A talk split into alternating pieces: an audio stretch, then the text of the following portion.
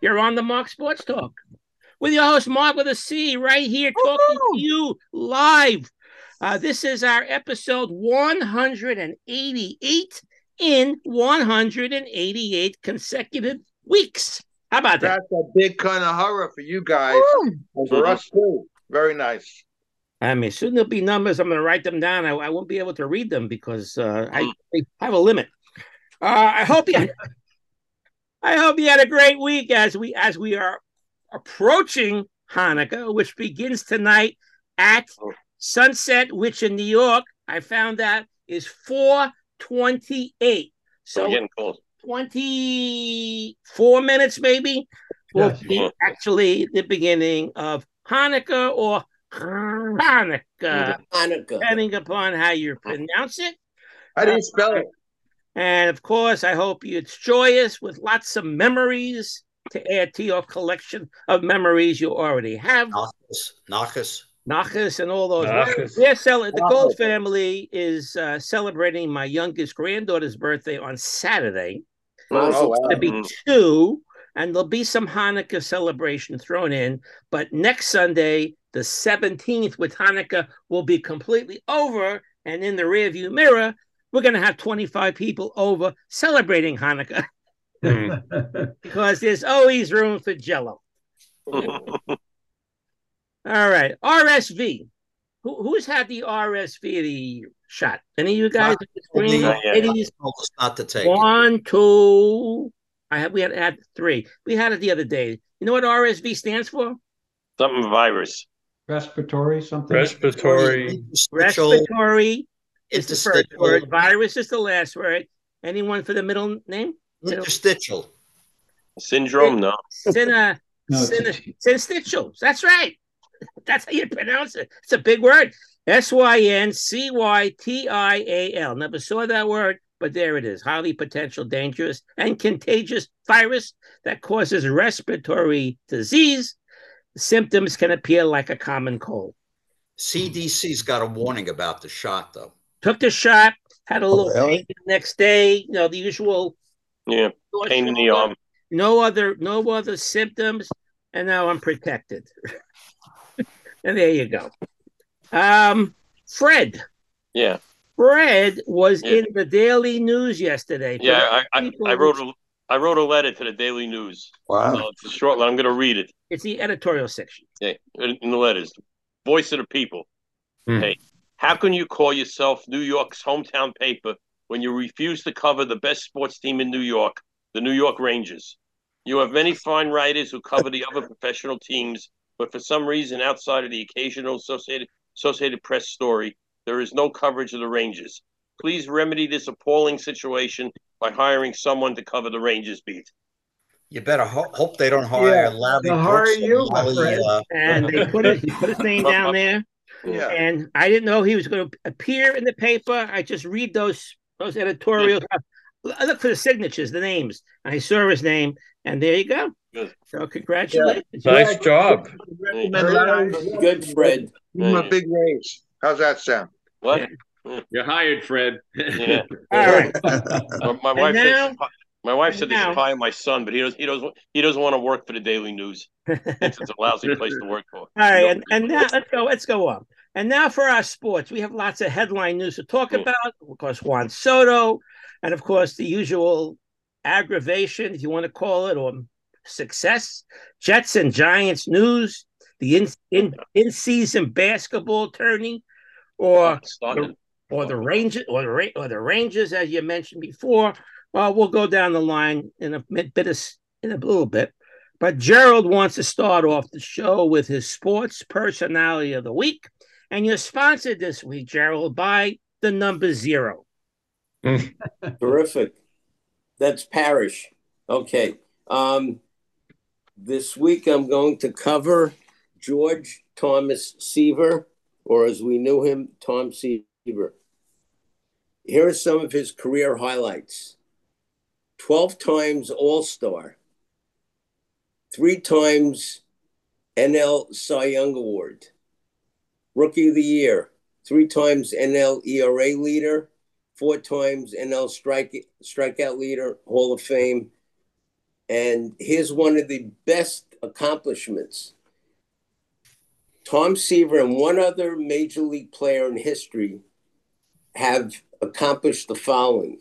In their careers, 3,000 or more career strikeouts, 300 or more career victories, and a lifetime ERA of under 3. Anybody know who the other player is? Bob Gibson? No. Bob Gibson? No. Greg Maddux? No. Christy Mathewson? No, no. Bob, I'll give you a hint. His nickname was Big Train. Walter Johnson? Walter Johnson? Yes. Oh, yes. Okay. Exactly. So, at the time that he was inducted into the Hall of Fame in 1992, he had the highest percentage of votes to get in at that particular time in history.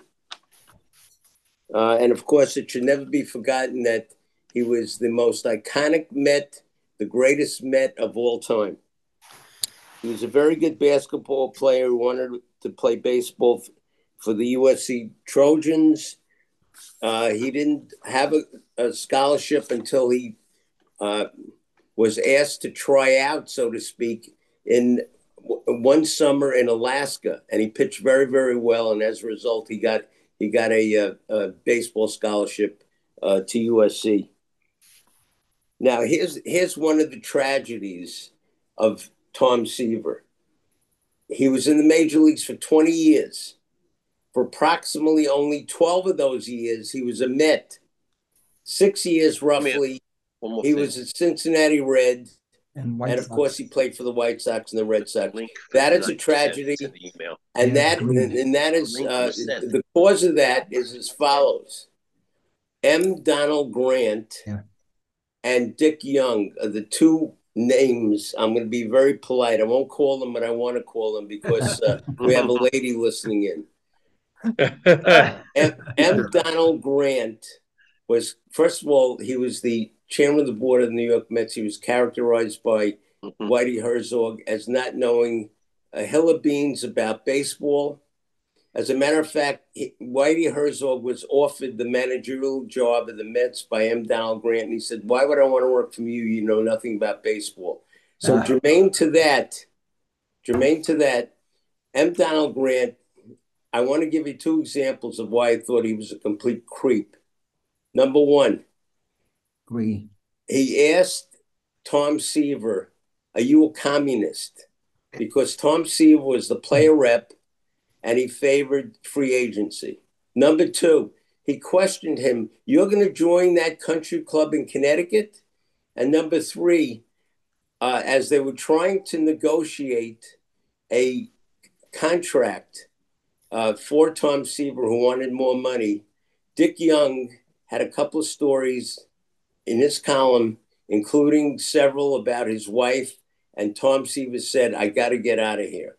And that is a tragedy that the Mets will never, ever live down, in my judgment. So M. Donald Grant and Dick Young, never read about them, never talk about them. They are the worst. That's just my humble opinion. As far as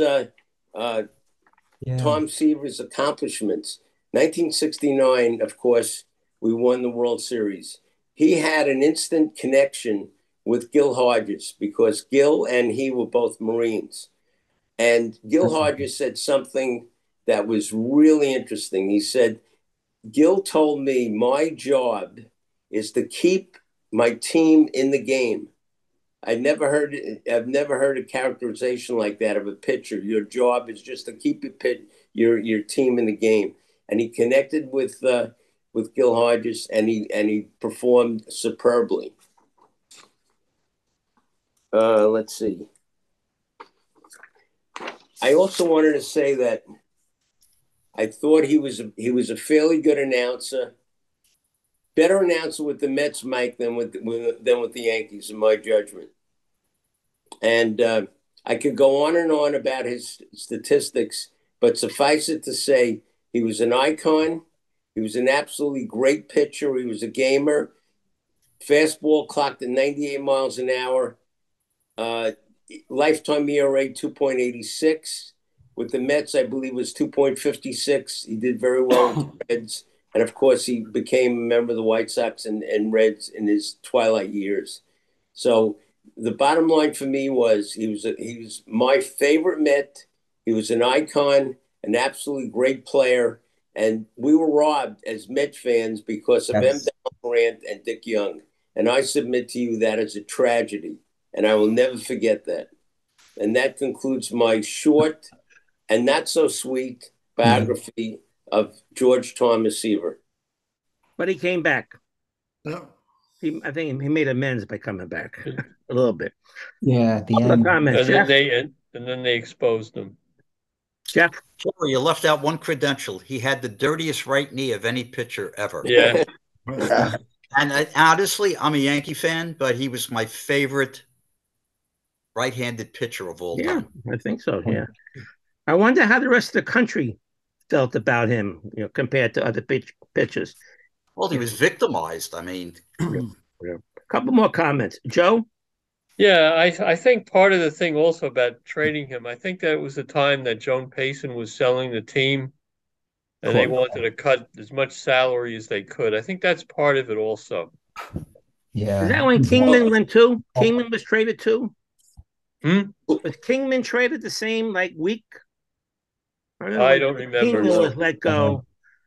So, Joe, M. Donald Grant was given carte blanche to do whatever he wanted to, and I think you're right about the cost cutting, but you know when you cut costs, Joe, there's another side to it. You endanger cutting revenues. Now, I agree. Now, in 1978, there was a time when the Mets averaged under 10,000 per game at home. 10,000. That doesn't cut the heart out of the team. Yeah, exactly. Absolutely. Yes. I wanted to mention one other thing about the process that was involved in him being drafted. Initially, the Dodgers drafted him in 1965. There was a problem. The Dodgers offered him $2,000. He wanted $70,000. Wow. Then he was drafted by the Atlanta Braves. And there was a problem with that draft. I think his college team played an exhibition game. They were not supposed to, and that draft was voided. And they had a special draft involving three teams: the Philadelphia Phillies, the Cleveland Indians, and the Mets. And the Mets, fortunately, won that draft. But I hate to harp on this, but a Hall of Famer, 20 years, and we only saw him 60% of the time. That is a huge tragedy in my life. All right, a few more comments. Wayne?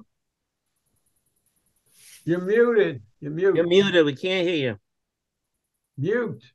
Mute. Wayne, mute. Unmute. Yeah, I might. Can you hear me now? Yes, we can. Yes. Okay, I want to add on to the story about Tom Seaver being traded.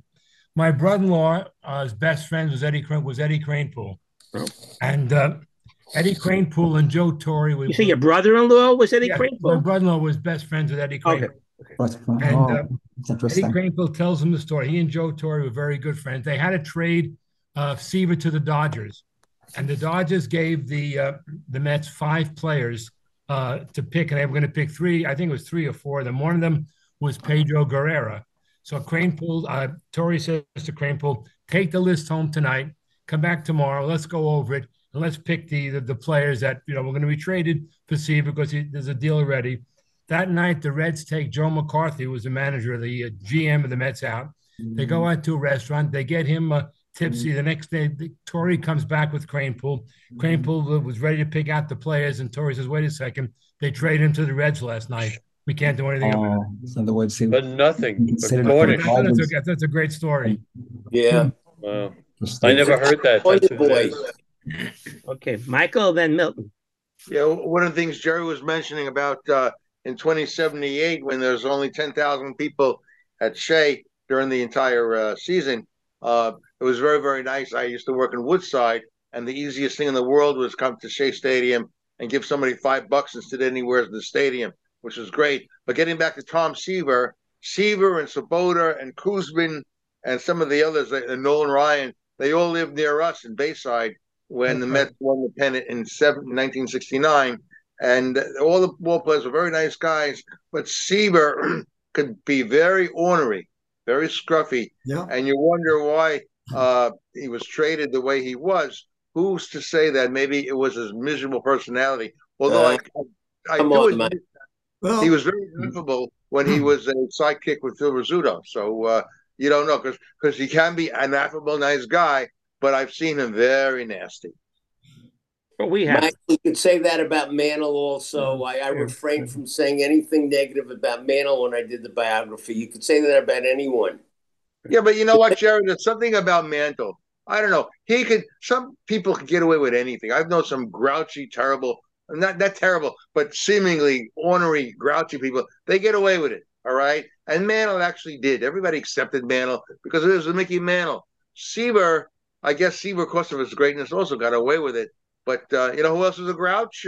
Thurman Munson, and he got away with it. Oh, yeah.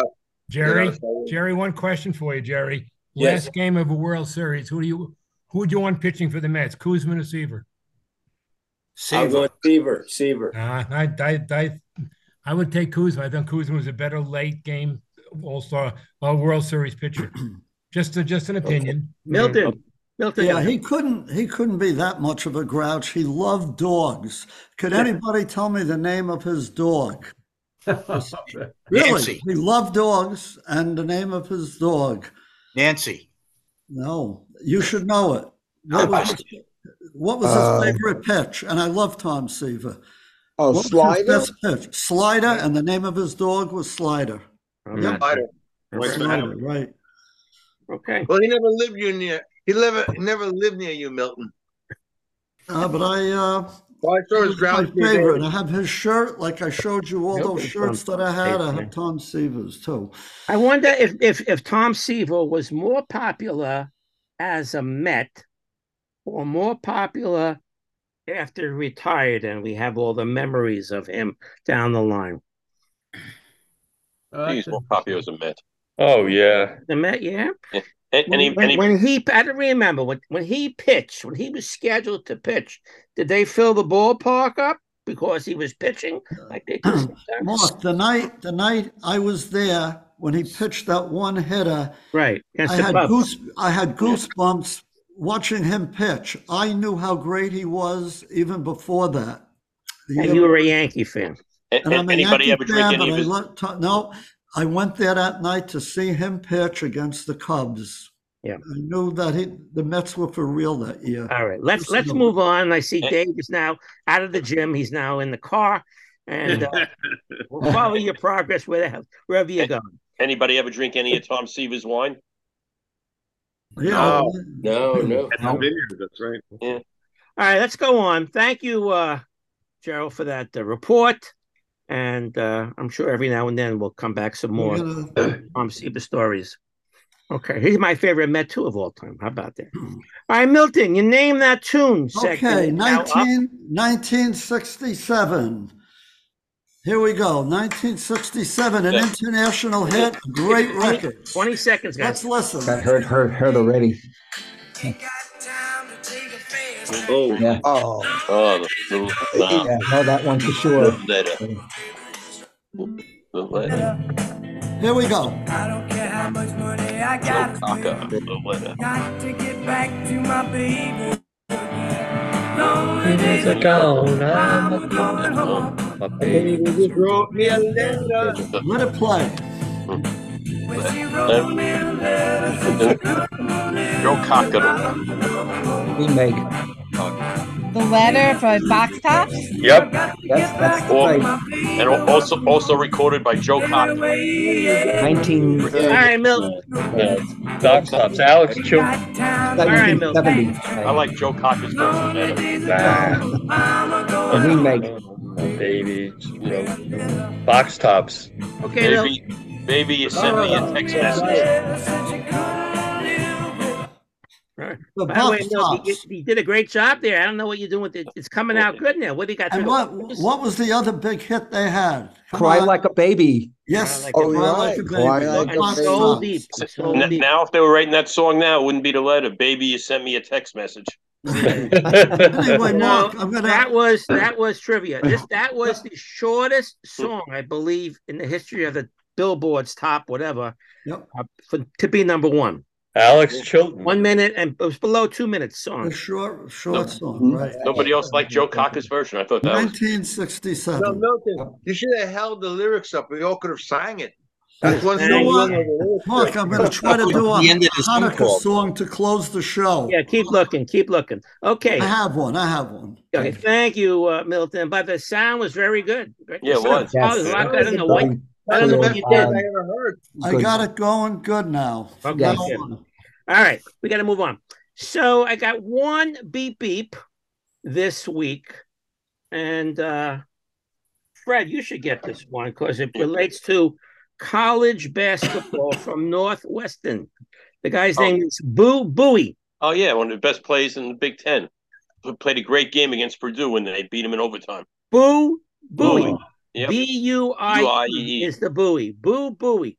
He'll be in the NBA next year. Well, that's so. We'll see. Okay. Now, this day in sports, December 7th. Of course, December 7th. Of course, one of the saddest days in U.S. history. Yeah. But as far as the sports world goes, here's a very interesting one. From 1907, a guy named Eugene Corri, C-O-R-R-I, becomes the first referee in a boxing ring. Now, what does that mean? I don't know. Does it mean that they had referees who were not in the ring and just watched from the outside? Or maybe they didn't have referees. Maybe they had judges. Yeah, in the ring that were not called referees, just judges. He's known as the first referee in a boxing ring. So I don't know if it's "in" is the important word. Mm-hmm. Or just for whatever. All right. In 1835, I love the great cup. 1835. 1935. That's about a year before in the Canadian Football League. The Winnipeg Pegs, P-E-T-S, later became the Blue Bombers. Right. Defeated the Hamilton Tigers, which became the Tiger Cats. That's old names become new names. Yeah.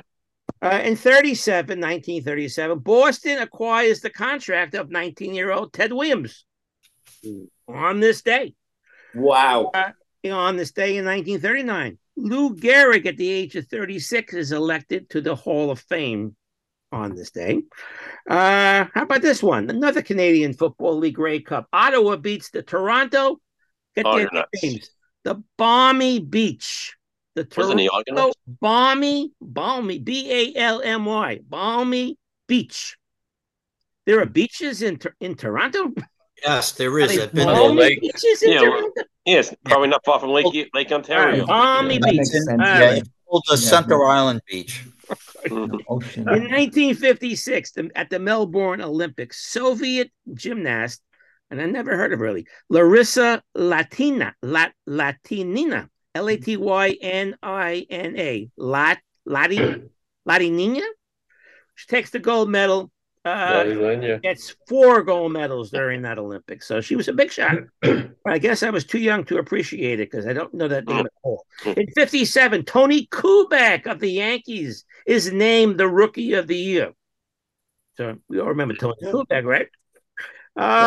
Let's see. In 1975, on this day, Romanian tennis star Ilie Năstase wins his 4th season-ending ATP Masters Grand Prix title in straight sets by beating Bjorn Borg of Sweden in Stockholm. Mark, if you go backwards a little, for 1973, the Orioles sell the pitcher Eddie Watt to the Phillies. Yeah, just a transaction. Didn't make any sense. Who? Eddie Watt? Which Watt? Eddie. You can play without W-A-T-T, right? You guys are Beyond Borg fan back in the days. Anyone here like Năstase? He was good. Năstase had a temper. Yeah. I remember that. Yeah. No one liked him. He entertained Năstase. It was like ice cold. Right. Beyond Borg, and then we had McEnroe and Borg back in those days. So we root for McEnroe. 7. Yeah, Jimmy local guy. Jimmy Connors. Connors, right, Jimmy Connors, right, yep. Back in the day. All right, in 78, Islanders. Mike Bossy scores his first of many hat tricks. Mm-hmm. How about that? Hat tricks. In 85, Heisman Trophy awarded to the great. Now, I used to love Bo Jackson. Bo Jackson. Yeah. Bo Jackson. As a football player. And then as a baseball player, equally exciting. What a great guy. What did Jackson do after he struck out, Mark? Broke his bat. Broke his knee. He would take his bat and break it over his head. His head or his knee? His head. His head. Yeah. Well, in 1988, baseball, Texas Rangers signs a free agent. Nolan Ryan's right. Stop reading my list. They only gave him a 1-year deal. How about that? A 1-year deal. He was a free agent. Really? An old man already. Old man. Yeah. In 1988, the Islanders fire their head coach, Terry Simpson. Remember the Terry Simpson? Yeah. And replaced former coach. And replaced him with Al Arbor again. The second time Al Arbor came back to coach them. In 95, the NBA settles a strike of December the referees. And they returned to play on December 12th. The strike was settled today. Let's move on a little bit here. 2017, former U.S. gymnastics physician Larry Nassar is sentenced to 60 years on child pornography. That made big news.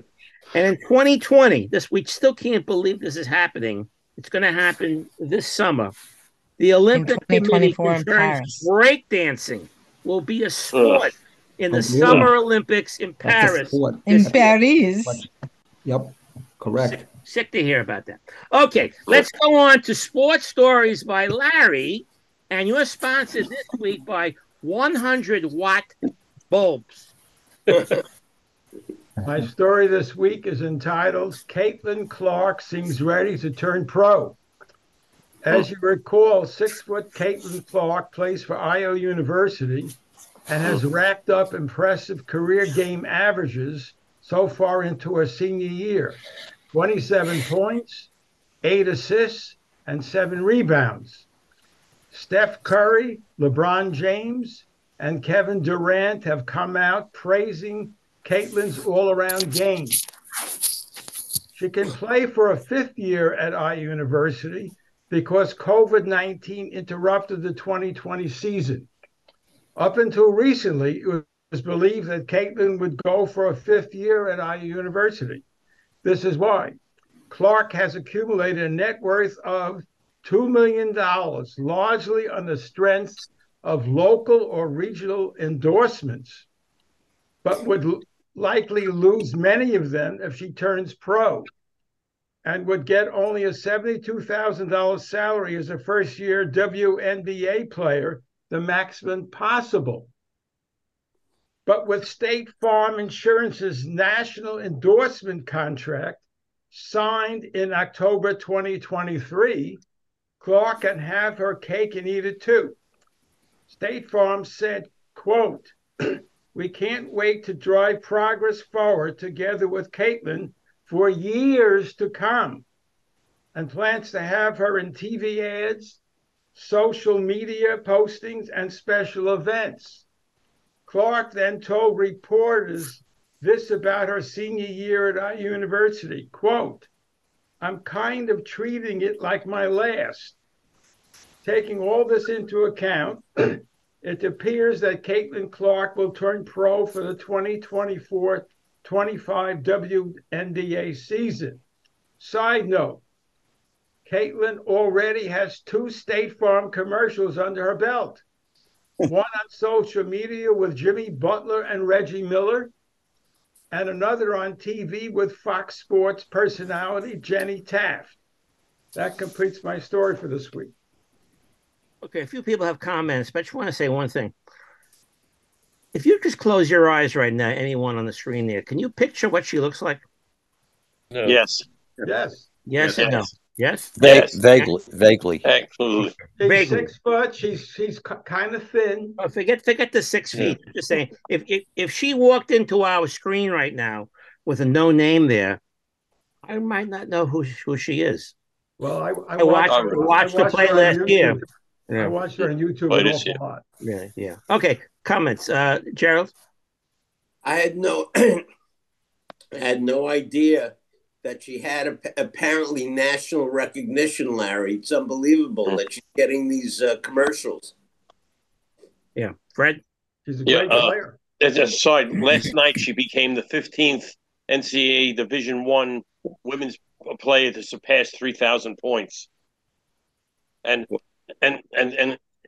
she's well known now because last year the championship game when they lost to LSU had a tremendous television ratings. Absolutely. And the women's game has really progressed into much more recognition now, and it's because of players like her. And you know, without getting into a racial thing, a lot of people say she's like the women's game to the women's game what Larry Bird was to the men's game back in 1979 because of the great quote unquote the great white hope, shall we say.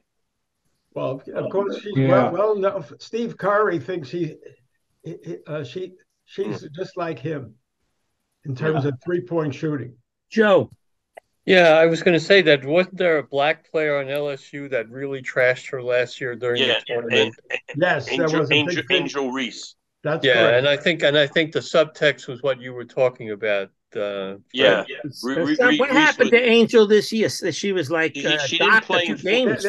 She didn't play in four games, and there's some mystery involved why when she came back to the team. Right. But there was some thinking that Reese felt that Clark was getting all the publicity, and the reason was what I alluded to. Yeah, that's just like saying in the late 70s. I don't know if you remember, Dennis Rodman said, if Larry, the only reason Larry Bird is getting all the acclamations is because he's white. If he was a black player, he would be just another player. Fred, I thought Sue Bird was a great white hope. Fred, he was a great player. Sue Bird was a great white hope. He's a great player. Yeah, I know. I'm just saying. I'm repeating. Yeah, no, I know. But he turned out to be. I'm not saying I agree. Yeah, one of the best shooters of all time. Look at Caitlin Clark's number, 22. Isn't that going to be Juan Soto's number with the Yankees? I don't know. What do you think? Yeah. I wonder if he keeps the same number. A couple more comments. Larry? It's interesting that to go into the NBA, you have to be at least 19 years of age. But to go into the WNBA, you have to be 22 years of age or graduated from a college. Very discriminatory. It's the way it used to be, right? Mm-hmm. Yeah, that's the way it is. That's now. The way the NBA used to be. Yeah. Oh, it used to be. Yeah, right. All right, Jeff. As was the NFL. I think Jeff, Moses Malone and Kobe Bryant were 18 when they entered the NBA, and now it's 19. I guess I was talking about pre Moses Malone, pre Kobe Bryant. At that time, high school graduates were allowed in the NBA draft. Now you have to be at least a year removed from graduating high school. That's why a lot of guys don't go to college. They go into this G League elite play because they can get paid, and they know some of the better ones don't go to college. Right. But the college game is improved because more guys are staying 4 years because of a lot of it is because of this NIL. They're able to get money, and the college game is really improved, and that's why you'll usually see the better teams, the NCAA tournaments, are the teams with a lot of seniors have more experience than a one and done, as they say. Okay. Thanks for the story, Larry. Caitlin Clark, we look forward to your story next week, whatever it'll be, but I know I'll find out. Good story, Larry. About an hour or so. Thank you. All right, the Roger Hot Wire Report is up now, sponsored by Picket Fences. Okay. Not so many of those around the apartments here, Mark, but okay. We'll take it. I won't touch on the Mets stuff, Joe. I'll let you handle that. No, go ahead. You can do a couple of transactions, but I'll let you handle that. Okay. Obviously, Ohtani, there's still a lot of interest. What I've been reading, the Blue Jays, Dodgers, Cubs, The main suitors appears that the Red Sox, the Mets, and the Rangers have dropped out. But, you know, they're talking this $500 million, $600 million kind of contract range. So big bucks there. I guess Mr. Feiner, I'll let him handle some of the Yankee stuff. I know he's probably chomping at the bit about that. Otherwise, more minor stuff. The Marlins hired former Giants manager Gabe Kapler, as Howie knows. So I guess what? He's not looking to manage for a while, I guess, Howie? I don't know. I mean, game this way. I mean, Marlins kind of small budget operation, as we know. This Yoshinabu Yamamoto, they're talking the salary floor is at least $200 million. They're talking, so we'll see. You know, teams have until January 4th to negotiate a contract, so a little less than a month to go there. The Yankees going after him? I hope they are.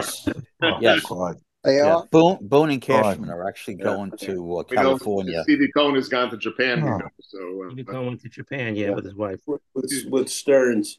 But Roger, there was talk that his that he may fetch up to $300 million. Yamamoto.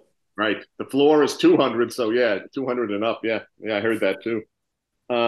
This one kind of got under the radar a little bit for me. The Jung-Hoo Lee, this Korean outfielder. Again, Padres, Giants. Supposedly the Yankees had some. It just doesn't sound like it now. Howie's rooting for the Giants on this one. Young guy, 25 years old, and the Mets. I got him down for the Mets. Oh, Mets too? Okay, I didn't see the Mets. Okay. He just posted. His window opened on Tuesday, Mark. 30 days to sign him. 25-year-old guy.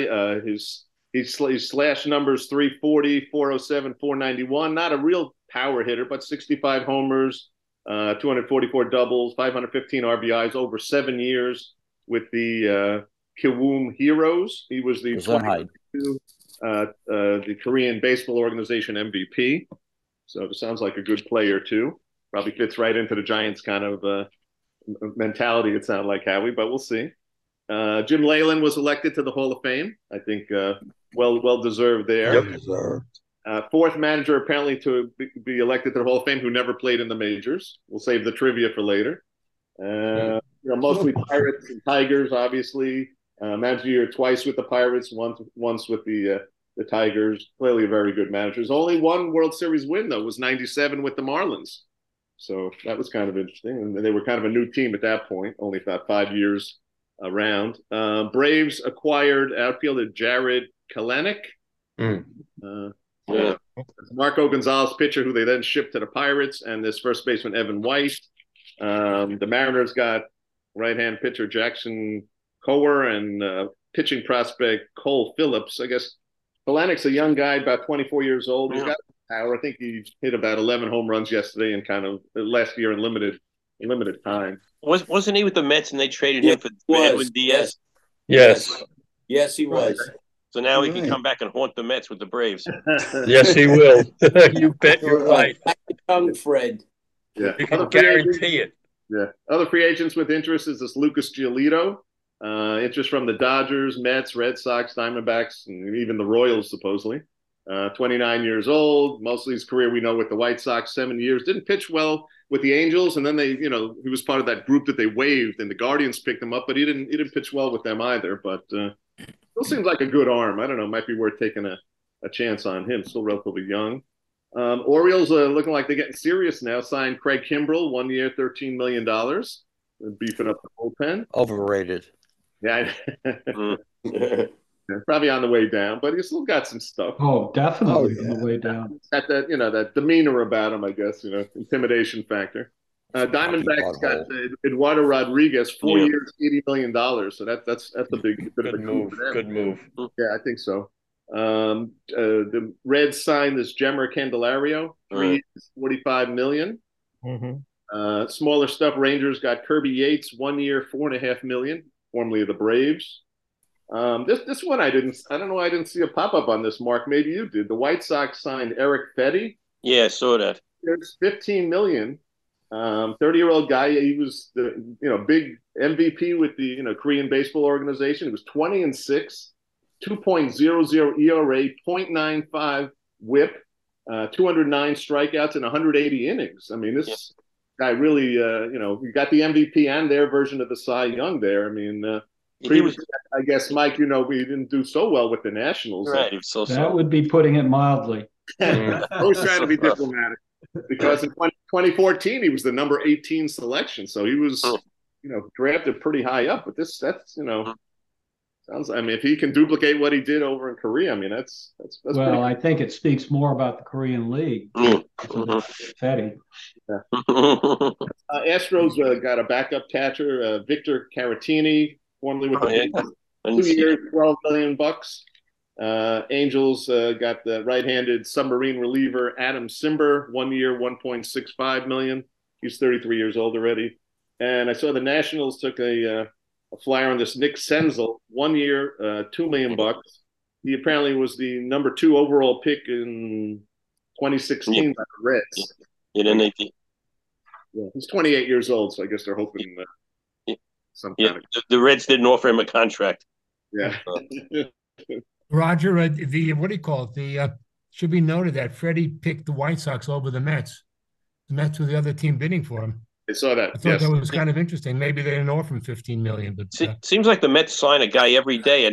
I never heard of. Like, never heard of him either. They signed somebody yesterday from the Braves. I don't know. Never have enough pitching. Yeah, Joe will talk about that. Bring him up, send him down. Bring him up, send him down. Yeah. Statement. Yep. Is that it, Rod? That's it, Mark. All right. Thank you for that. Anyone want to comment? Any comments for this stuff?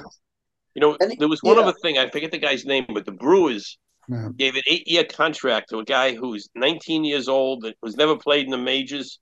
Right. Similar to what the whatever teams have done, and for a small market team. I don't remember his name. You know who I mean, Roger? Jackson. Sure. Yeah, that was last week. Yeah. Jackson. Oh, was that last week? Yeah, that was last week. 8 years, $80 million. Yeah. Sorry about that. I thought you probably said it last week. 19-year-old guy from Venezuela. Yeah. Yeah. Oh, yeah. Yeah. Howie? Roger, has Dylan Cease been signed by anybody? I don't think so. I didn't hear anything. He's not a free agent, Howie. He's not a free agent? No, he's got two. As a matter of fact, that's why he's so popular, available in trade. He's got 2 years of before he's a free agent. Team control. Any rumors about a trade? There's been rumors about it. But so far, but that would be a blockbuster. I keep hearing about the Orioles are very interested in him to solidify their starting rotation. Right. Yeah. Maybe why they signed this Fetty guy. Yeah, because he could move up to more of an ace, especially if Cease goes. Yeah. Because I was reading that said that the Orioles have a lot of, top guys in the minor leagues who are being blocked by their current guys. So they might. Yeah, that's what I've been hearing. I don't know if that's true. And the Angels draft picks the last few years. So yeah. And the Angels said no deal for Trout. They plan on keeping Trout unless they're not telling us.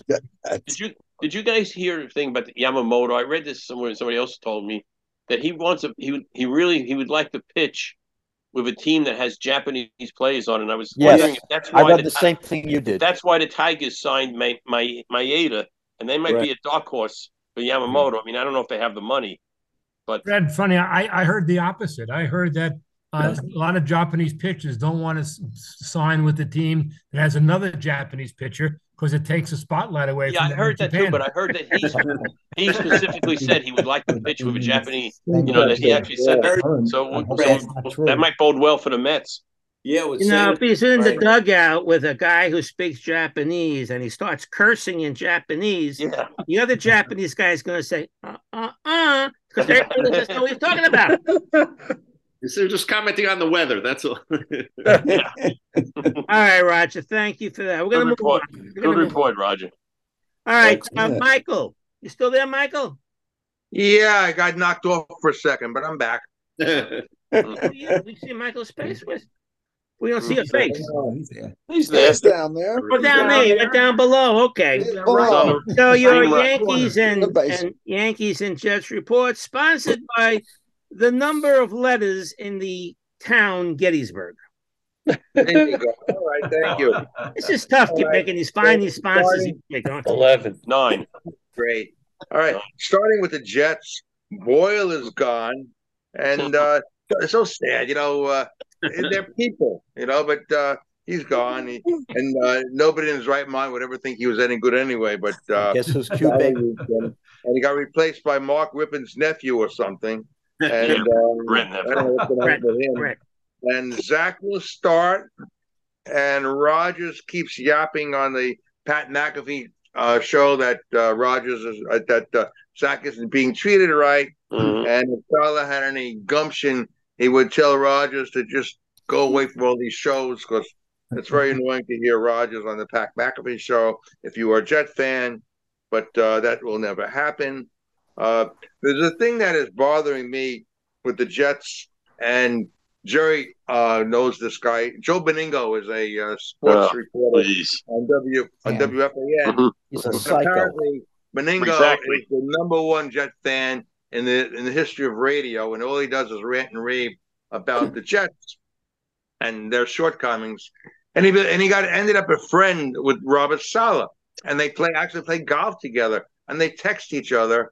And when Saleh told Beningo that he's not going to play Zach Wilson, Beningo goes on the air and says he shouldn't have, but he said that Zach Wilson is not liked by Robert Saleh, which was wrong and a mistake. And he got berated like you would not want to believe. And he apologized. He apologized up and down, and it really started to bother me because Beningo is a pretty good sports reporter and a commentator. But I thought that the level that he was berated, and I think it was led by Boomer Esiason, who can be very arrogant. And before you know it, Esiason and all of the reporters are really picking on Beningo. So that bothered me. And that's the story about that. Very disrespectful. And the Jets, and they're playing on this weekend, and they're probably going to lose because Zach Wilson doesn't have a clue how to play quarterback. And that's where the Jets are right now. Anyway, with the Yankees, I could just say and not say a thing. But take a bow, Michael. Take a bow. Right? You got Verdugo from the Padres, Verdugo from the Red Sox, and hopefully Yamamoto. Apparently, Steve Cohen went to Japan to sweet talk Yamamoto, but Yamamoto is coming to New York to talk with Cashman. And we shall see what happens with him. But it looks like they are very positive about getting Yamamoto, which will be very, very, very fun for the Yankees. See, look at it this way. Stanton lost weight, and he says he's ready to rock and roll. Let's hope that he is. Judge's toe is healed. Rizzo's all better from his concussion. Volpe is blossoming into a star. DJ is a lockdown at third base. And you got those two good catchers. So this season should be and could be a lot of fun, and the evil empire just might be back. And I think the Yankees are going to be playing this coming season a lot of pissed off stateness. They should be very, very grouchy, and maybe if Boone hopefully has learned from his ineptitudes from last year, who the heck knows? Maybe this will be it. So anyway, that's what I have to say for optimism with this oncoming season, and I cannot wait, and it should be great. And I actually feel sorry for the remainder of the American League because I think the Yankees are on a rock and roll. How do you like that? Put a whammy on them, Mike. All right, comments. Mike C. Well, in a year, I think they'll have to deal with Scott Boras, and the experience in Washington has been that those are very unpleasant circumstances to have to deal in, and the Yankees will find that he'll be overhyped, that he'll be a fine ball player, but not the ball player that Boras says he is, and they'll be forced to overpay for him. But I'm curious, Mike, what you thought about the pitchers that the Yankees sent to San Diego. Do any of them have any promise? They sent to San Diego somebody who, in my mind, is going to be an ace, and that is Michael King. And another pitcher also. But I have a lot of hope for, of course, their ace, Cole, is very, very good. Rodon, I think, will be back. I really think Nasty Nestor will be just fine. And they have Schmidt, and they have great middle relief, and Holmes is okay. So they did take a hit with the rotation, but they should be just fine. When you think of the offense that they're going to have right now, They could really be lights out. It's a really an entertaining team to look forward to see. And also with Soto, Soto is playing, like you say, for a contract.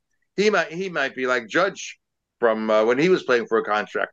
These guys are really off to show off. So Soto really might be the catch now this upcoming season. It should be a lot of fun, Mike. And I hope I'm right. What can I tell you? They kept Schmidt out of that trade. They were lucky. But, you know, they always say you never have enough pitching. Especially in the playoffs. Who you hope to don't get hurt. But Brito and Vasquez were like right there to move in if one of those five do get hurt. And now they don't have those guys.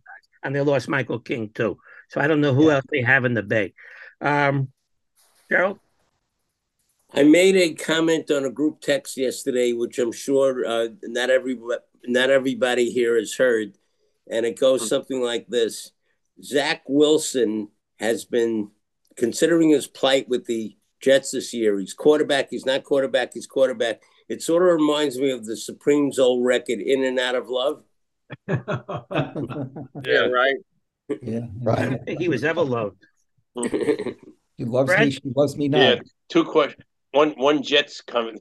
Very interesting comparison. You have Wilson, the number two overall pick on one side, and then you have C.J. Stroud, who is tearing it up, also an overall number two pick on the other side this Sunday. See what happens between those two. And also, if the Yankees might want to try to re-sign, because maybe a healthy Frankie Montes might be the pitcher that they thought they were getting when they got him for the A's. You're right. Yeah. Right. I mean, he might want to sign one of these like 1 year prove it deals like Severino did with the Mets. Right. He pitched one inning last year. Fred, remember last game he came in. He looked like a normal pitcher. So let's see what'll happen. Okay, Wayne. Yeah, this is just a fact. Maybe it means nothing, but Zach Wilson's uncle is the founder of JetBlue. JetBlue is the leading sponsor of the New York Yankees. I'm sorry, of the New York Jets. Jets. So I don't know if it means anything, but it's always an interesting fact to know. JetBlue for the Jets. That's interesting. That's interesting. Yeah. Howie? Michael, is there any news about the Yankees possibly upgrading at third base? I'm thinking of Matt Chapman of the Toronto Blue Jays, who's been linked with the Giants, and he would definitely be a good upgrade for the Yankees defensively. Two or three best defensive third basemen in baseball. Boone came out and said DJ LeMahieu is the third baseman today. Yeah, he said it today. They don't have Chapman today. All right, let's try to get him out here. They got Verdugo in a trade, right? Yeah.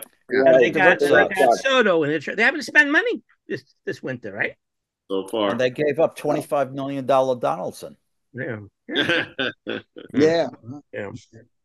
All right, Gerald again. Roger, anything new about Bregman? Astro said they're not dealing them. Right, I saw that too. They're not going. I haven't heard a word about Bregman. Okay. You have to find the matzah to sign Bregman. Get that? Yeah, all right. Thank you, Michael, for that report. We'll go across the river. Mets Moments by Joe from New Jersey. And you're sponsored by Wrestling Mats. Anyway, just a comment about the Jets. I read online today that Rodgers destroyed two teams, Denver last year, because he made overtures about wanting to go to Denver, so they hired Hackett as the head coach. We know how that worked out. Yes. And then he came to the Jets, and basically he's running the whole show. Yeah. On the Jets. Yep. I said that last week, but it's still true. I don't know. I don't see how I don't see how Salas survives this. But anyway, as far as the Mets go, if they don't get Yamamoto, the whole offseason is a loss, a total loss, at least in my opinion. Most people are saying that. He's the guy that they want. I mean, you don't just travel to Japan with your general manager and or president of baseball operations unless you're going to. Well, fortunately. To me, it's Yamamoto or bust. They need a second starting pitcher. You get Senga and Yamamoto. You've got a setup. You've got a chance. What about Snell? They don't get him. What about Snell? If they don't get him, I don't see where they're going. Blake Snell, what about Blake Snell? Jordan Montgomery. Yeah, Blake Snell walks too many batters. But they and haven't. Montgomery's being re-signed by Texas. They haven't made any overtures. It looks like they're going full steam after Yamamoto. That's what it looks like to me. Cohen's clearly got the most money. So if it comes down to a question of money, Yamamoto will sign with the Mets. But I don't know. It looks like they're going to. It looks like they're going to give. They're going to allow the kids to. Third base. Play third base and see what happens. That's what I read today anyway online. That's what Stern is going to do. He's not going to trade for Chapman. And he's not going to put Wendell on third as a full-time player, at least not now. Maybe he's got it in the back of his head, but he's going to give Mauricio and Beatty and, I don't know, Vientos. Although I've never seen Vientos at third, so I have no idea whether he can play third. They said they're going to have an open competition with those three in spring training. Yeah. Yeah, that's what I said, but that's what I heard, but I don't know whether I've never seen Vientos at third. I have no idea if he can do it. Yeah, he's played the third. That's what they're going to do. They lost out on Soto, although I don't think they really made any attempt to really sign him. Because he'd be a free agent anyway, so I guess that's what they figured. Yeah, and otherwise, it's pretty quiet. I'd like they signed... they took a chance on Severino. I'd like to see them take a chance on Giolito. They've got nothing to lose. Jordan Peterson will come back at some point. McGill. So they've got the back end of the rotation set. But if they get Yamamoto, they're in reasonably good shape, and they could compete this year. If they don't get Yamamoto, I don't know what's going to happen. Let's hope they can get major disappointment. Yeah. Is the guy they just signed to a minor league deal who was a major league player, Jose Iglesias? Could he play third? Yes. Could he play third, or is he strictly a shortstop? I don't know. I don't know enough about him. Yeah. Utility guy. Yeah. So. Yeah. I don't think that's the answer. I think it's pretty clear that they've got to get Yamamoto if they want to compete this coming year. Yeah. Yeah. Gerald. Joe, I've given up on Peterson and McGill. I disagree. I don't know. I disagree. I mean, for one thing, they don't have anybody else. They've got to have these. They've got to have these two guys in the rotation at this point. They have much choice. Well, they signed an Astro relief pitcher, Andre Scrub. Did you see that one? Andre Scrub. S-C-R-U-B-B is pronounced Scrub. Yeah. Sounds like a beat. They signed a Michael Tonkin. Yeah, Tonkin on a one-year deal. Yeah, these guys are not difference makers. They're they may turn out to be reasonably decent, but they're not going anywhere without Yamamoto. I think they said Tonkin can give him multiple innings, sort of like But what's his name? Trevor Williams did a couple of years ago, if you remember. Okay. Did they have any pitching down at AAA that they really like that could be coming up to the majors? I haven't heard anything. Young pitchers down there that they're kind of high on, not for this year. Was it Jed Williams? Wasn't it a guy named Vassell or something? Vassell, and I think Jed Williams. That's a shortstop and outfielder, but not for this year.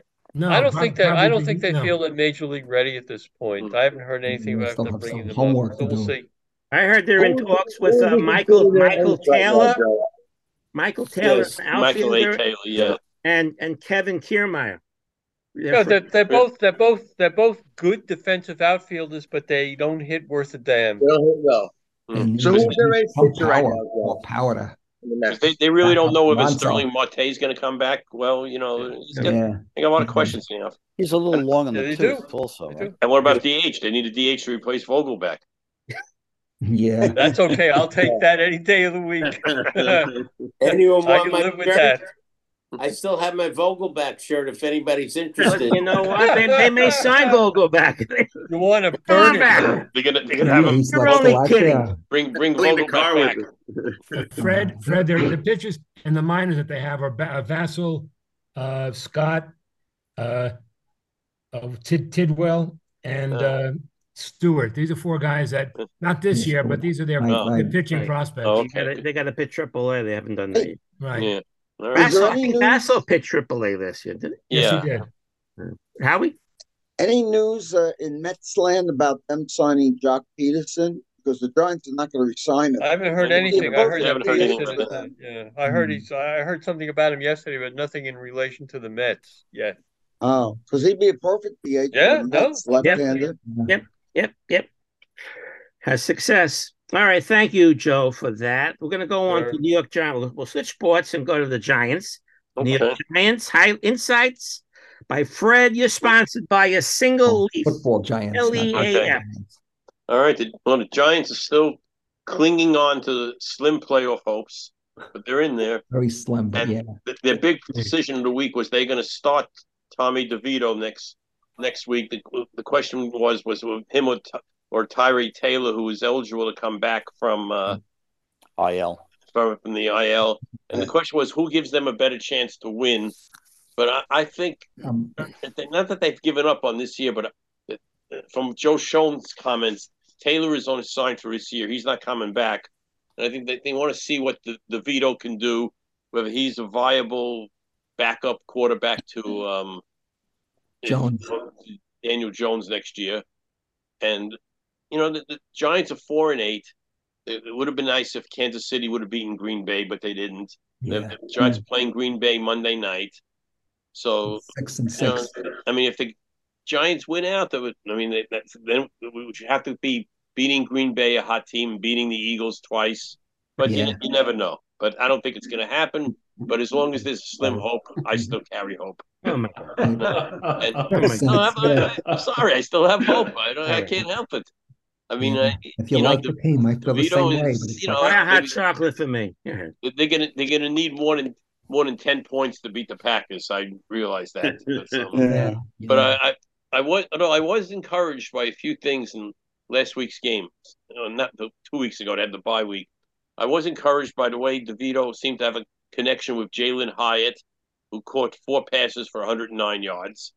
And, you know, Ryan Barkley, I think the potential is there. I mean, I don't know if he's ever going to be a first-string quarterback in this league, but I think he's a viable, maybe, you know, backup. I mean, we'll have to see. And also Daniel Jones made the comment, he had his surgery the day before Thanksgiving, that he is really shooting for the comeback to start of spring training. Training camp last year. And he said because all he had was the ACL injury, unlike when Barkley had that injury last year. There was a problem with the meniscus and a couple of other injuries. He thinks he can come back for the start of training camp. We'll have to see. It's still, you know, time off. And I'll just see whatever the rest of the season holds. We'll see what happens. They might go for a quarterback, you know, try to sign a veteran quarterback in the offseason or a draft. I don't think they're going to draft a quarterback in the first round. I don't think they're going to get one of the first 2 picks, and I don't know if they see some of the secondary quarterbacks as being useful. Maybe somebody in the 3rd or 4th round. But we'll see what's what with them. That's about it. Anybody want to comment there, Michael? You know, my worry is, Fred. Could you imagine if you had an injury like Tyrod Taylor? And you're working out as hard and as hard, you know, hard as you can to get back in time. And in your mind's eye, it would be this coming Sunday. And all of a sudden, the decision was made for DeVito. I just wonder if the team is 100% on board with DeVito. Well, there's been some talk about that. I mean, they all seem to be enthusiastic about DeVito, but I think they also, you know, who gives them the best chance to win? I mean, sure. I mean, everybody's comments in the paper are all the, you know, the correct things to say, you know, who knows what their people are really thinking, but that's a very good point, and I think I'm pretty sure if the Giants were, say, 6-6, and I know football, like any sports, game of ifs, but they really are 2 plays away from being 6-6. You know, if they wouldn't blow that game in Buffalo with the wrong calls and the Jet debacle. I think if they were 6-6 going into the Packer game, Taylor would be playing. Maybe. Fred, so. There's one more quarterback. There's more than just 2 now. Now it's Jaden Daniels. There are 3 top quarterbacks right now. From LSU. I know all the names I kept hearing were Williams at USC and the guy from North Carolina. May. But now Daniels might be the first quarterback picked in the draft right now. Yeah. Or maybe. Yeah. Well, I hope he turns out to be the better quarterback than the last first pick from LSU, which Roger will remember of Jamarcus Russell. not Ryan Leaf. Ryan Leaf. That's another winner, Mark. Another winner. Yeah. I have a vision that Monday night's game, Packers will be up 21-3 halftime, so. And Tyrod Taylor will be on the field in the third quarter. Mm. See, I don't know. I'm good. I'm good. How good is Green Bay's defense? I don't think so. Green Bay's playing pretty well. I don't know. Green Bay's playing pretty well. Detroit on Thanksgiving. All right, let's move on. By the way, great game tonight, right? Patriots, Steelers. That's a great one. Yeah. That's on what's Amazon Prime. Amazon Prime. Yeah. Oh, wait. Prime. Oh, I got to put the TV. The NBA semifinals starting now. There you go. Let's move on. Howie, your West Coast report is up now, sponsored by the San Francisco Treats. Hey. Mr. Romney, I just want to show you, this is going to be a little difficult. These are the dimensions of Oracle Park where the Giants play. And the reason why a lot of hitters don't, especially home run hitters, don't like to come here is because in right field, it's on the line, it's 309 feet, and then it extends out to 365 really quickly. This is where people put the baseball in the bay. We can't see it. But and I can see somebody. And here it's called Triples Alley, where it's 415 feet deep. It used to be 422 feet, but what they did was they had the bullpen on the side of the first base and third base, which was a stupid idea, but they wanted to be nostalgic. They moved the bullpen back there, shortened the fences, so 391 to center, 399 to left center, and then 382 to 339. If you're right in, you still got to give it a shot, you know, unless you're a strict ball hitter. So given that, that's why a lot of these sluggers don't want to come to San Francisco. However, the guy that they're looking at is Hong-Woo Lee of Korea, who they've scouted. And like was said, he has a 340 career average, 25 years old. He hits to all fields, and what did he win? The Gold Glove in Korea or whatever number of years. A 5-time winner of the Korean Gold Glove. What he would do with the Giants would instantly upgrade their defense, which was really poor last year, move out Yastrzemski and Slider, who are their best fielders, to left and right, and Haniger and Conforto could then play the outfield and also DH, rest them.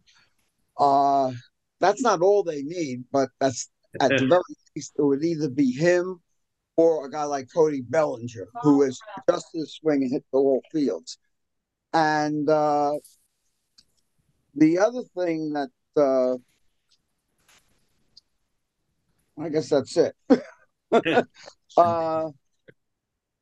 other thing that the Giants need is a starting pitching. And I think they're really going to go after somebody. I'm hoping it may be, what's his name, from San Diego, Blake Snell. But they really need to do it. I mean, the Giants writer has said that the Giants are ready to trade more so than sign a free agent.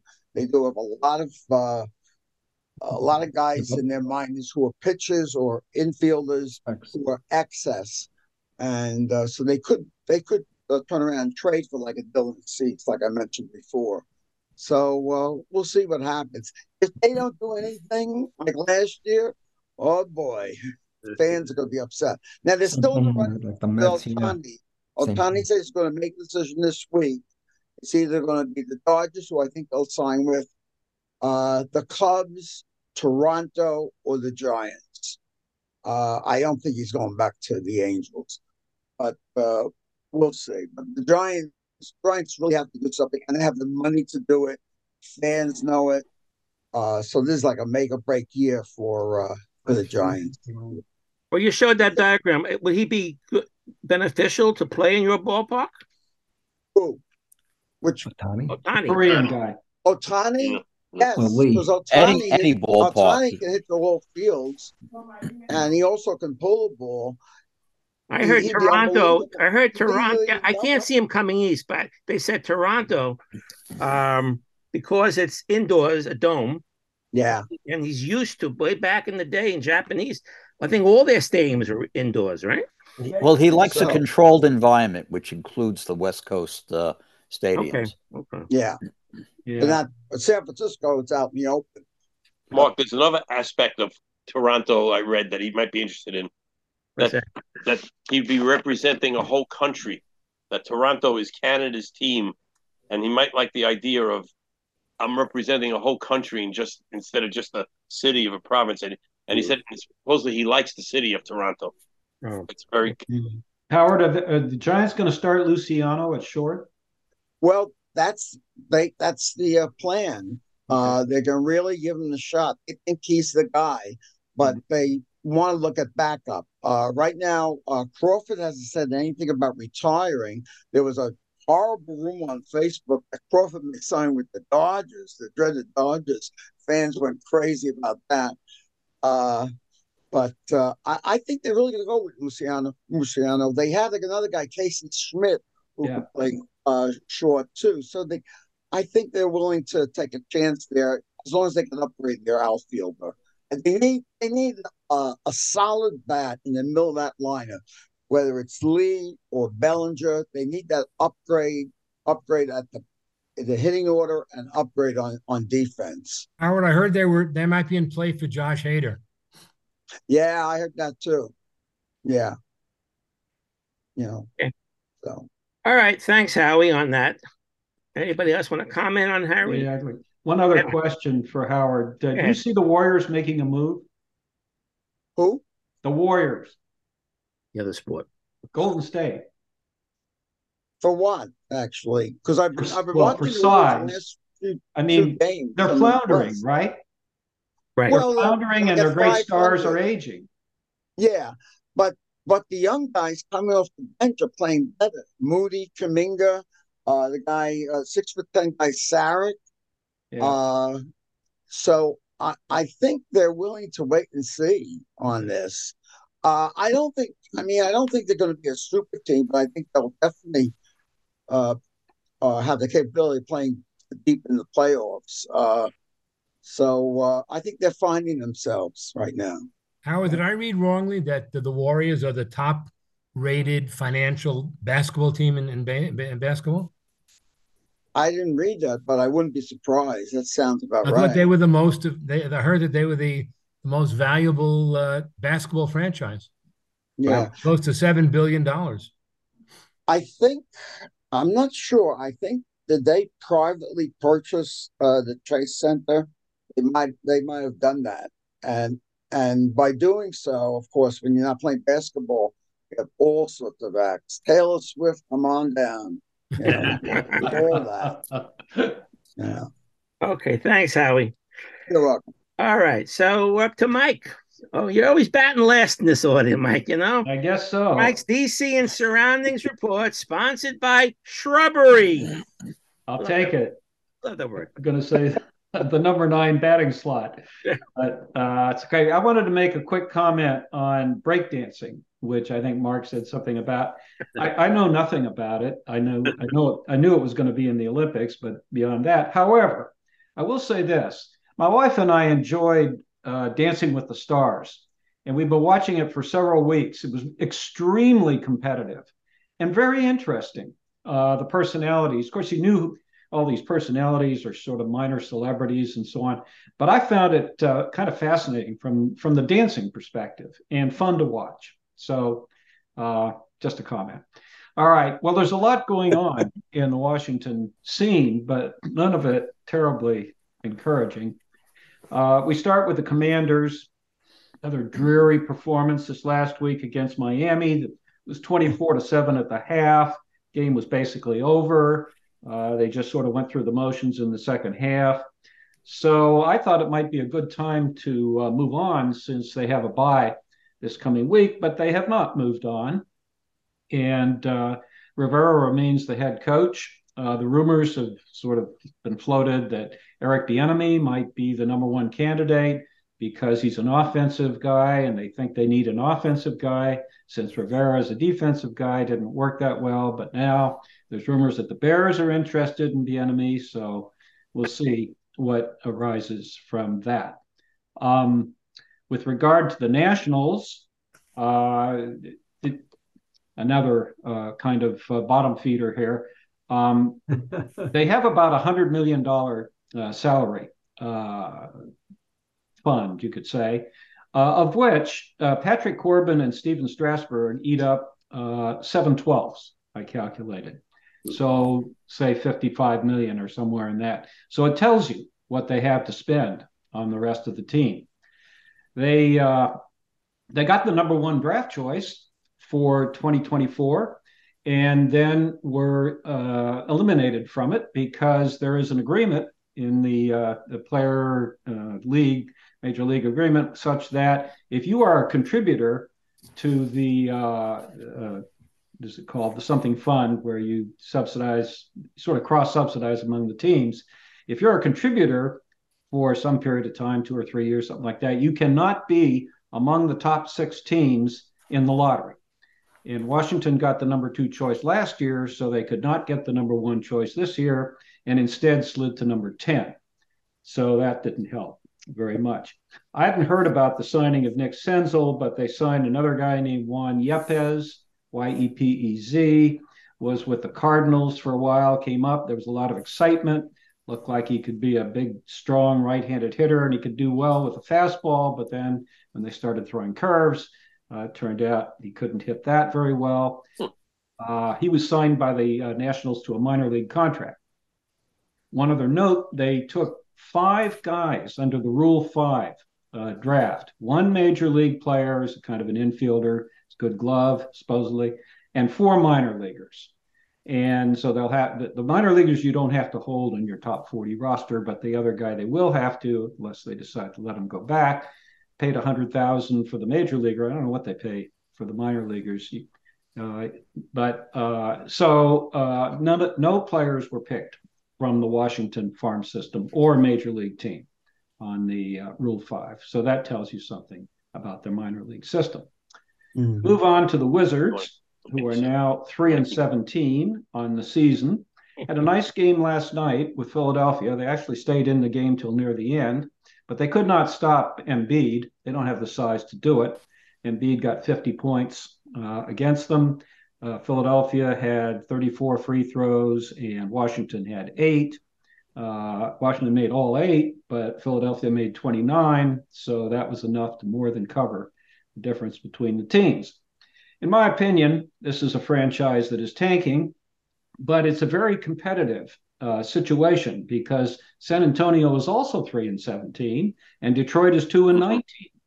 So it's not easy to get to the head of the class in that department. But I have a theory about what Washington is doing, and I'll bet you other teams are perhaps following this too. And the theory is the following, that it's the league has warned teams about tanking, that they can't just sit their stars and not play their best players and claim injuries and stuff like that. The league is going to be on top of that, and it's not going to allow as much of it.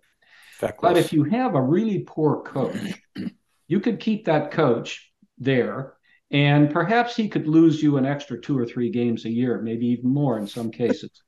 Wes Unseld Jr., in my opinion, is a mediocrity as their coach. He was brought in to help their defense. He hasn't done that. The team has not really played all that well, even when they had Beal and Porzingis and all that kind of stuff.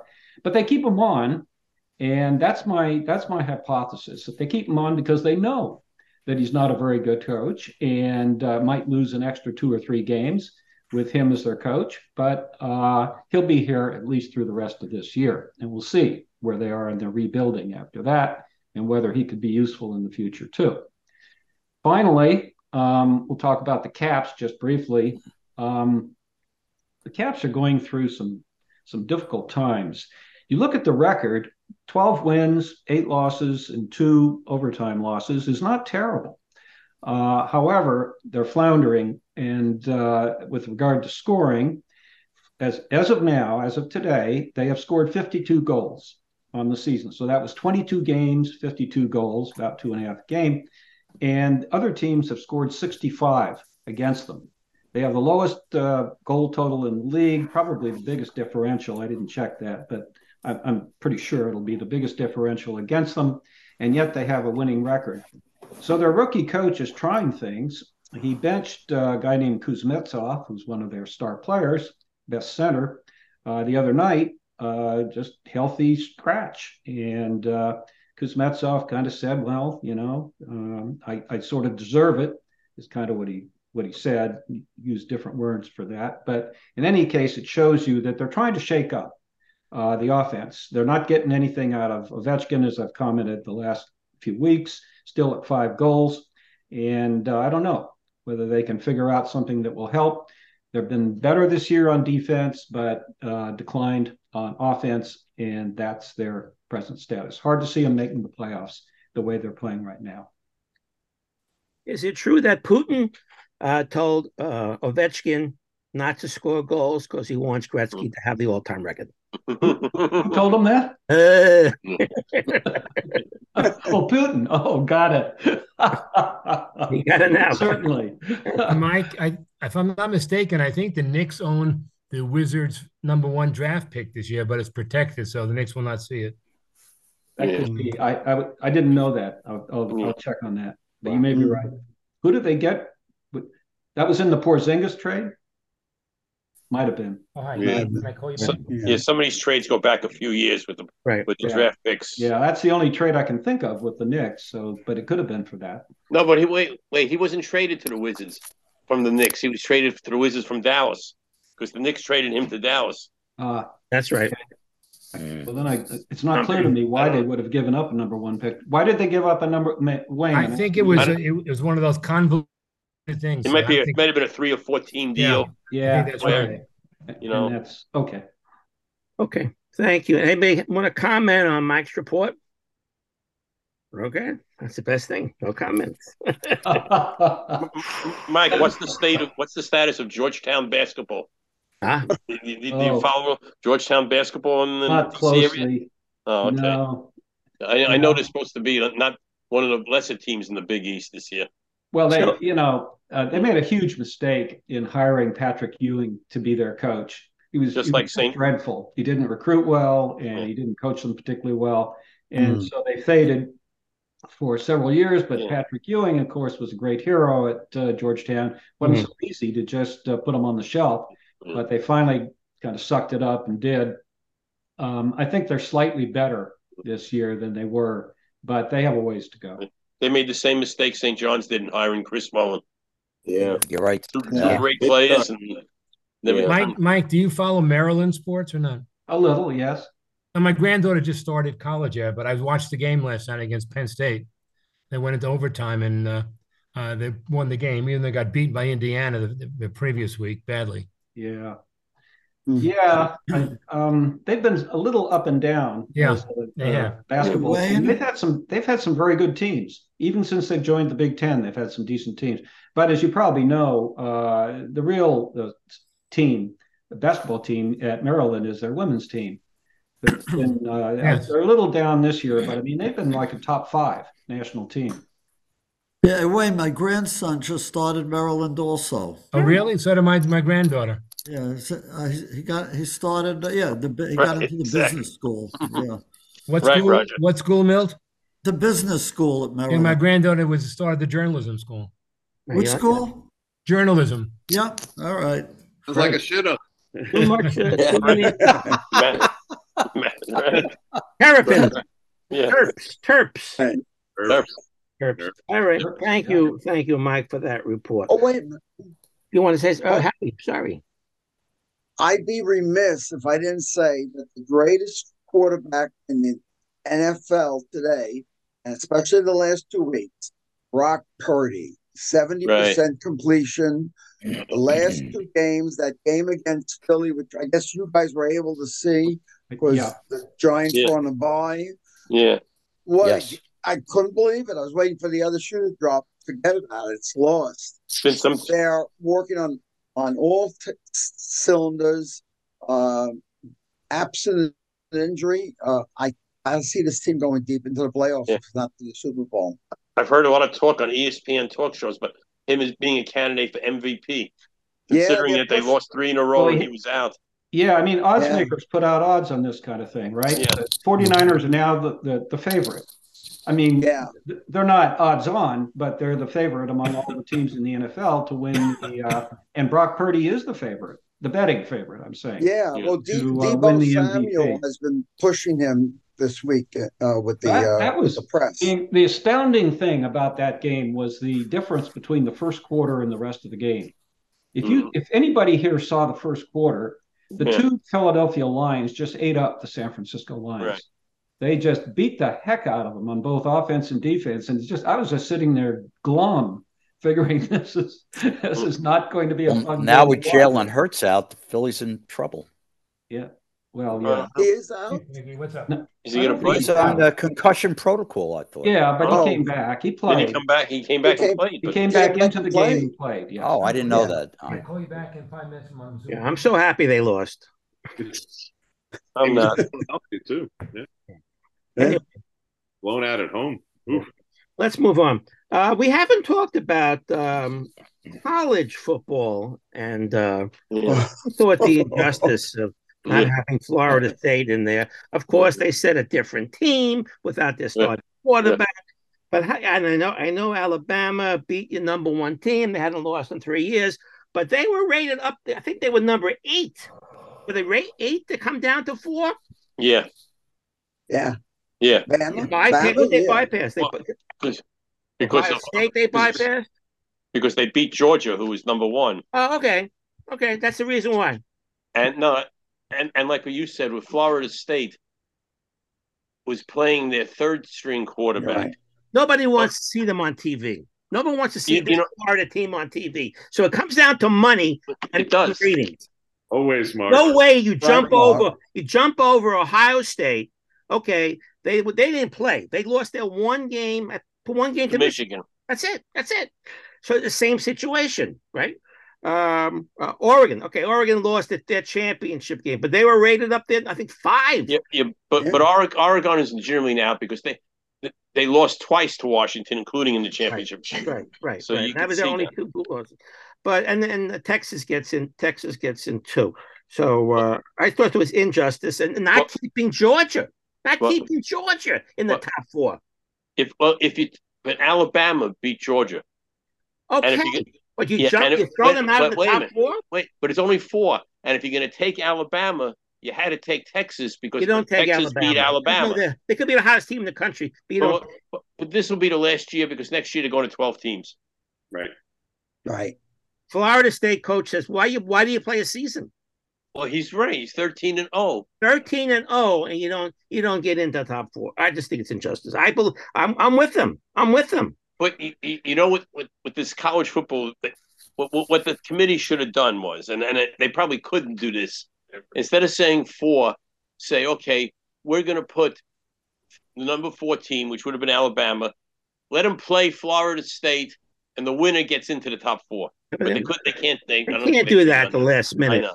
The next year there'll be 12, I believe, and maybe So next year the first 4 will get buys, and then 5 through 12 will play, and then it'll be after those winners will be 8.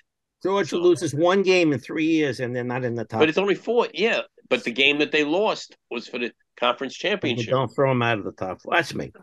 Well, anyway, you're entitled to watch the Army-Navy game Saturday. Both teams are 5 and 8. By the way, I was looking. I was just noticing today is Navy that bad? According to Post, is Army's a 25-point favorite. Army is bad. I mean, Navy is bad, but I think they'll throw the ball in this game 5 times total. Be run. I believe the game's in Foxborough, Massachusetts. I don't know. I always like watching those games. December 16. Mark it on your calendar. the beginning of bowl season. Yes. Just counted 40 bowls, not counting the semifinals and championships, but 40 bowls are coming your way. Including the Pop-Tarts Bowl. There is. Pop-Tarts Bowl. There is. Saturday, I believe they're going to announce the Heisman Trophy winners. Yes. So you have LSU quarterback Jaden Daniels. They have Oregon's Bo Nix, Washington, Michael Penix Jr., and Ohio State's receiver Marvin Harrison Jr. Yeah, it's pretty. I don't know who's going to. Michael Penix probably will take it, I think. What do you think? You guys have comments on this? Mm. Anybody? I don't know. It's tough this year. There's no one clear cut. Right. Okay. Marvin Harrison. I mean, we're talking about Knicks, but he's a fabulous receiver, Marvin Harrison. Yeah, it'd be nice to give it to him. Yeah. What else do we have here? A whole bunch of different things here we haven't talked about. Let's see. Oh, so we didn't talk about the in-season tournament, Fred? Yeah. But the tournament?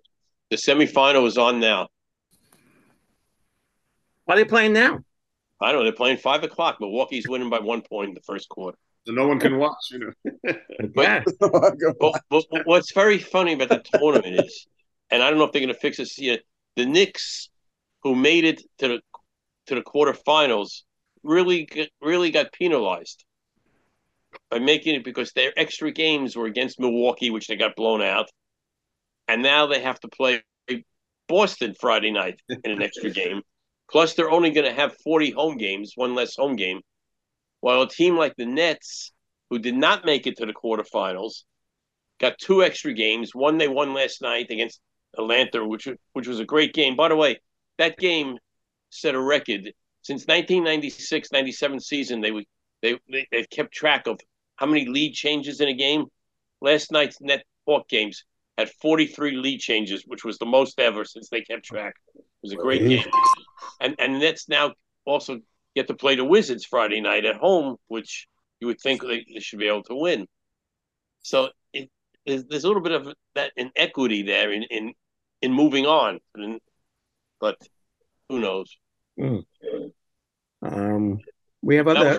That was one of the most fun basketball games I've seen in a long time, the Nets-Hawks game last night. Yeah. Great game. I'm glad you watched it. I don't think anybody else watched it. Yeah, I watched it. A lot of people. Hey, all of Brooklyn was watching it. Brooklyn. Roger. Yeah, no, it's funny, Fred. I was watching some of the Knicks-Buck game the other night. So was I, yeah. I mean, the Bucks had, 112 points after three quarters? Yeah, it was 75-72 at halftime. I mean... And now with the Knicks, there's been some, I don't know, disgruntlement of players. Like Hart is saying he played he's got to get into a rhythm, and he's not getting the ball enough. Quentin Grimes said the other day, I in this offense, I get one shot a game, and I feel like I have to make it. Yeah, Blimey Thibodeau. The Knicks are a little bit too much of isolation teams. I mean, they're very low in assists.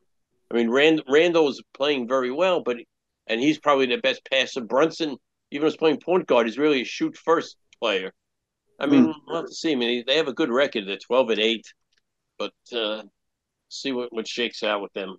Yeah. To me, Thibodeau was always more of a defensive-minded coach, I guess, if you don't have personnel to do it. I mean, this reminds me of the old ABA games. I mean, you got kind of scores. Exactly, 150. 122. I mean, it's like there's no defense anywhere. I mean, absolutely no defense. It's like an all-star game, huh? Yeah, it almost was like the other night. Okay.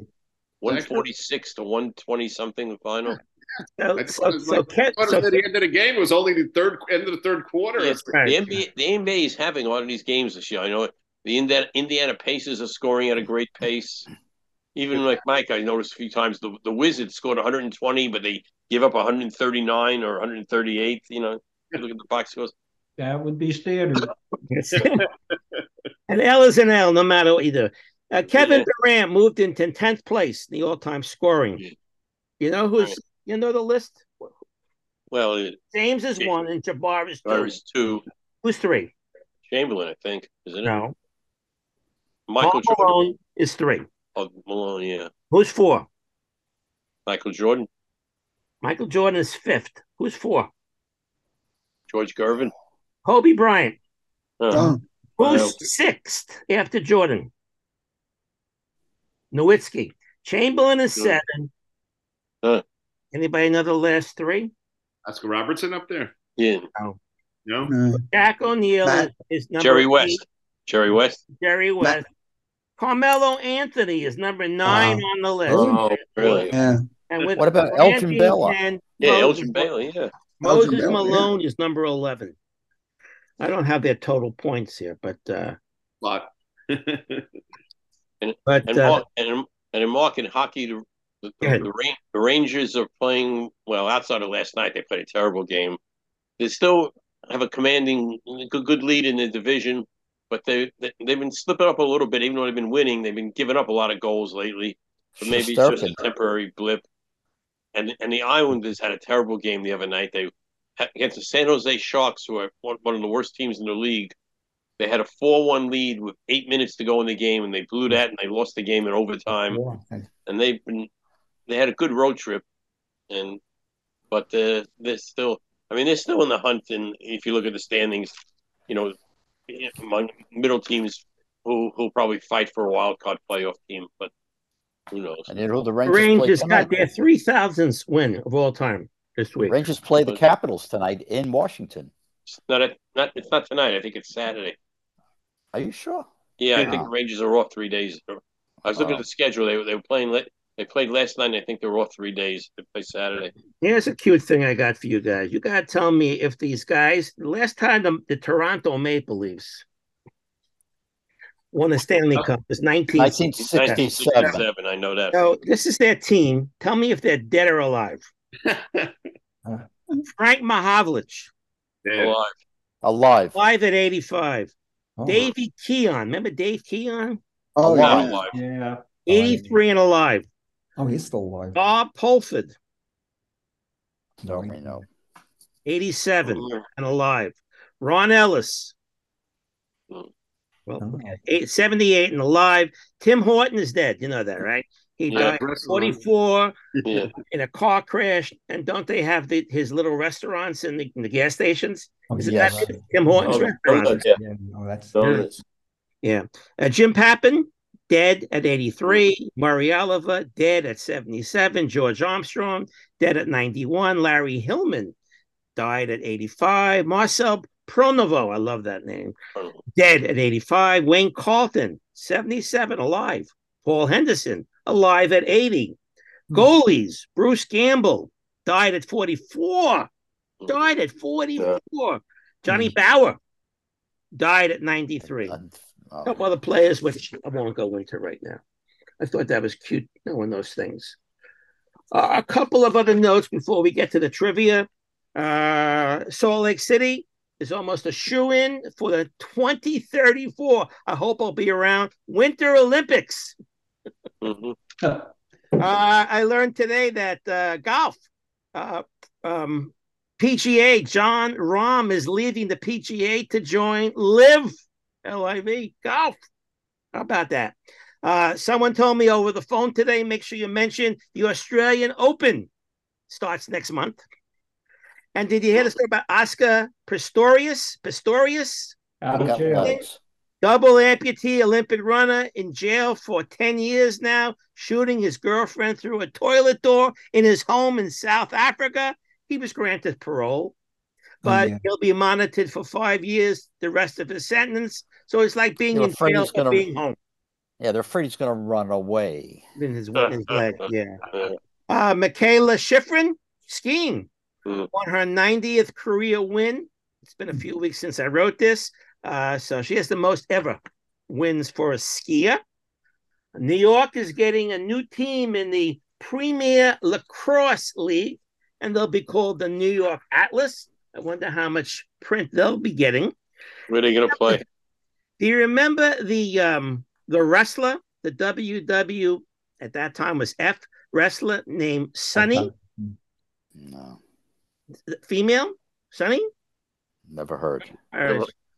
She's been sentenced to 19 years for killing a 75-year-old woman. Following a car crash, she tested positive for alcohol. She was sentenced to 10 years for driving with a suspended license, 7 years of DUI, manslaughter, and 1 year for something else. But you don't know her. She was a good-looking one. There's a new professional beach volleyball league. Hmm. And the new league will be a new pro league in New York. It's getting 2 teams. I don't know where they're going to play. Long Beach. Teams will be in 7 cities and 4 states, California, Florida, Texas, and New York. California, San Diego, Los Angeles, Florida, Miami, and Palm Beach, Texas, Dallas, and Austin. Curling. I just found out this, but curling, this sport curling, it's a sport. That's the New York Curling Club was playing against Nova Scotia. And one of my former teacher friends notified me and says, make sure you mention this on your show, that her son is on the New York Curling Club, Rob Roberts. So I did mention his name. I had to mention. We love watching ice melt. The time is away. Let's attempt. Okay, Gerald, then we'll go to trivia for about 5 to 10 minutes. You talked about the 67 Cup. Fred, I know we went over this. What is Rabbi Wise's email address? lastcup67@aol.com. Yeah, right. There it is. Well, let's do trivia for about 6 or 7 minutes, then Milton has a closing song. Yeah, okay, we got a song. Okay, let's go with Fred. Okay. Of all the major league managers who've managed but never played a major league game, who has the most wins? Walter Alston? Nope. Leyland? Nope. Jim Leyland is second. Connie Mack? Who? Nope. Connie Mack? Nope. No. He didn't play. Right, but he doesn't have the most. Really? Yep. Managed 50 years. I think. Yeah. And we don't know. What was it? He's in the Hall of Fame. Joe McCarthy, 2,125 wins. Oh, wow. Connie Mack didn't have that many wins? I don't know. I saw an article about Leyland when he went into the Hall of Fame. They said he was second and McCarthy was first. Yeah. I looked up. Okay. I didn't look up how many wins. Connie Mack. They managed a lot of lousy teams with the Phillies. Connie Mack must have played a few games, Mark. Yeah, maybe. Maybe played. I don't know. Gotta go back to the 1870s. In his suit, he played in his suit. Yeah, right. And his top hat. Who else has a question? Go ahead, Stuart. When Dave Kingman was traded in 1977, which turned out to be the same date Seaver was traded, who did the Mets get? Who did the Mets get for him? Who did the Mets? Where did he go to? I forgot where he went to. San Diego. Who did the Mets get? San Diego. Refresh my memory. Anybody? No, remember. You don't know. Who is it? That's Stewart. Let me go back. Who was it? Oh, Bobby Valentine. Really? Ah, Bobby Valentine. It was 1 for 1.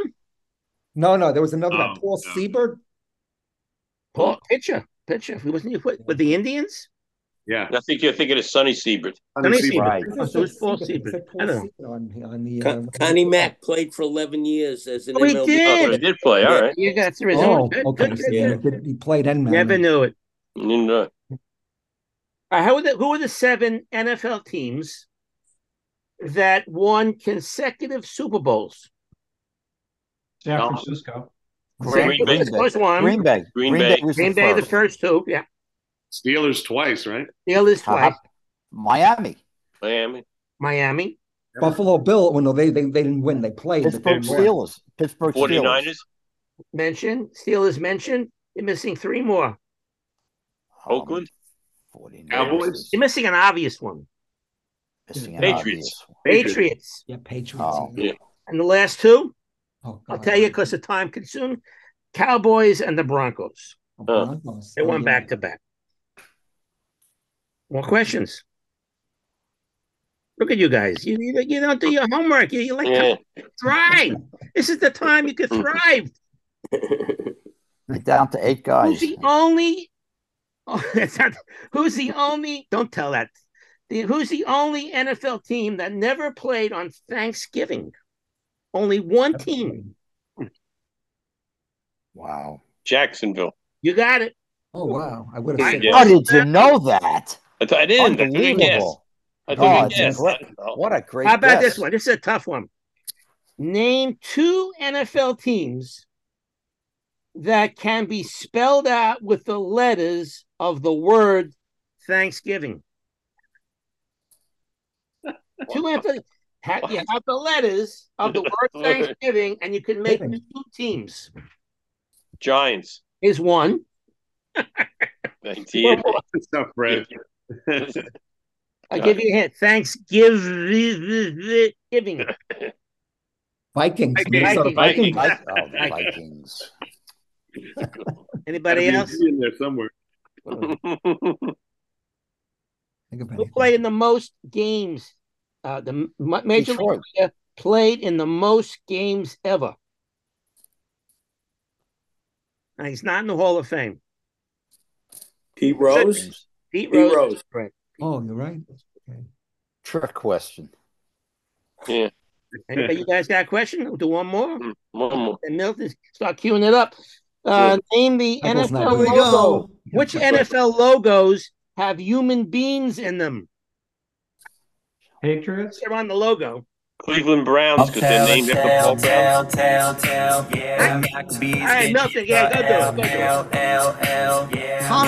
Hanukkah song.